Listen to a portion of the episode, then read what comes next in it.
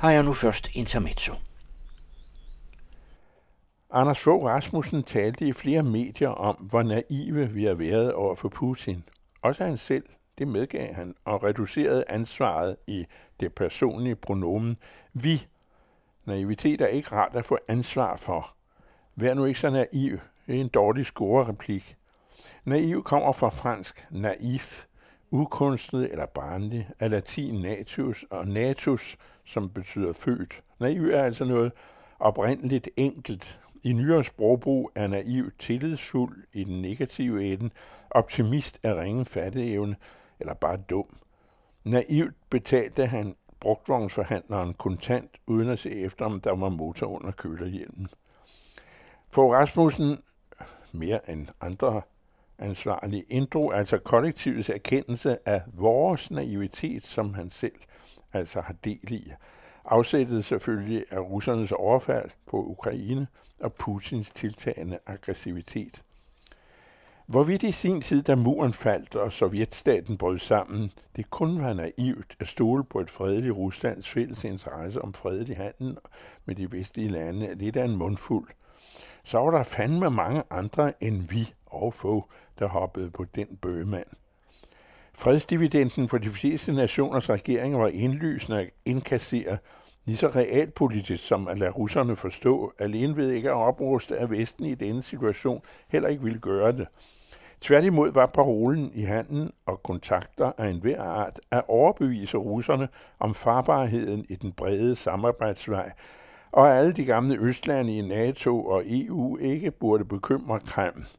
Det sidste var nok naivt. Deri har Marie Krarup og andre lagt deres trædesten i forståelsen af Putin.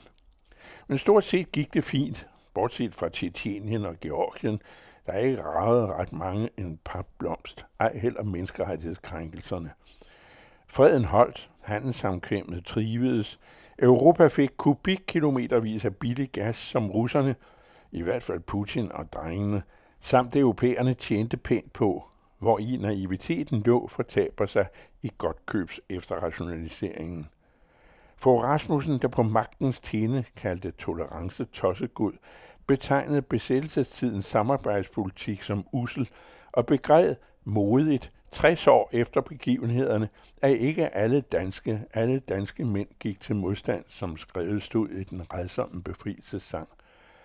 Det er i denne holdningstradition til lige naivt, at Danmark ikke oprustede i 1930'erne, akkurat som det var naivt ikke at sætte hårdt imod hårdt, allerede længe før russerne tumlede med døren ind i Ukraine.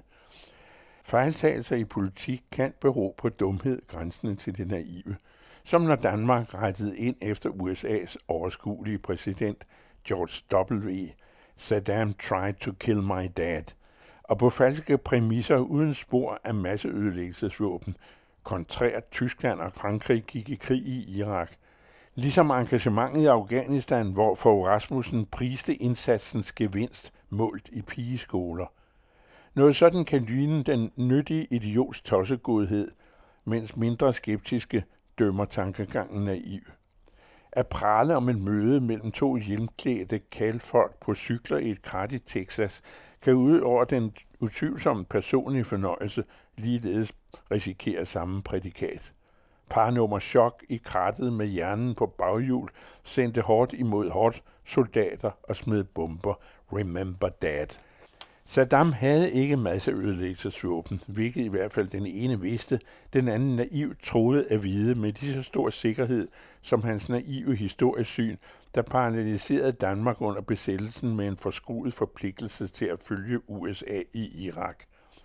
Havde danskerne taget kampen op mod Hitler dengang, var landet blevet udslettet. Der var ikke noget at komme efter, end ikke æren. Churchill ville have opfattet danskerne som nogle naive fæhoveder, som man ikke kunne hjælpe. Havde USA og Danmark vundet freden i Irak, hvilket overhovedet ikke kunne lade sig gøre, men hvis, havde det også været naivt. Og nu til økonomien. Politiske ledere bør i tider med lav rente, fuld beskæftigelse og fred og ingen fare optræde besindigt og undgå det overmodige. Men lederne i fremgang går ofte amok. Fogh Rasmussen forlangte fuld af hån lærebøgerne i økonomi skrevet om før 2008. Det må være svært at bevare pessimismen, sagde en anden venstreminister koket. Økonomerne havde allerede da fingeren parat på alarmklokken. Det viste sig mere end naivt at tiltro menneskenes iboende grådighed forandret af fremgangen og kapitalismens brutale vilkår afløst af noblesse. Det var også naivt, at det danske skattevæsen skulle kunne klare betydelige og destruktive nedskæringer uden følger for provenyet. De mindre naive påviste dengang det himmelråbende naive i at fyre væsenets eksperter i håbe. Virkningen af den tossegode optimisme i en tilsyneladende fastlåst højkonjunktur med lav rente og ubrudt stigende huspriser kunne derimod ved rettidig omhu før 2008 have været begrænset, hvis VKO-regeringen under Fogh Rasmussen havde indset og advaret mod naiviteten og ikke afvist den faglige bekymring, akkurat som med skattevæsenet, og så ikke et ord om kreativiteten.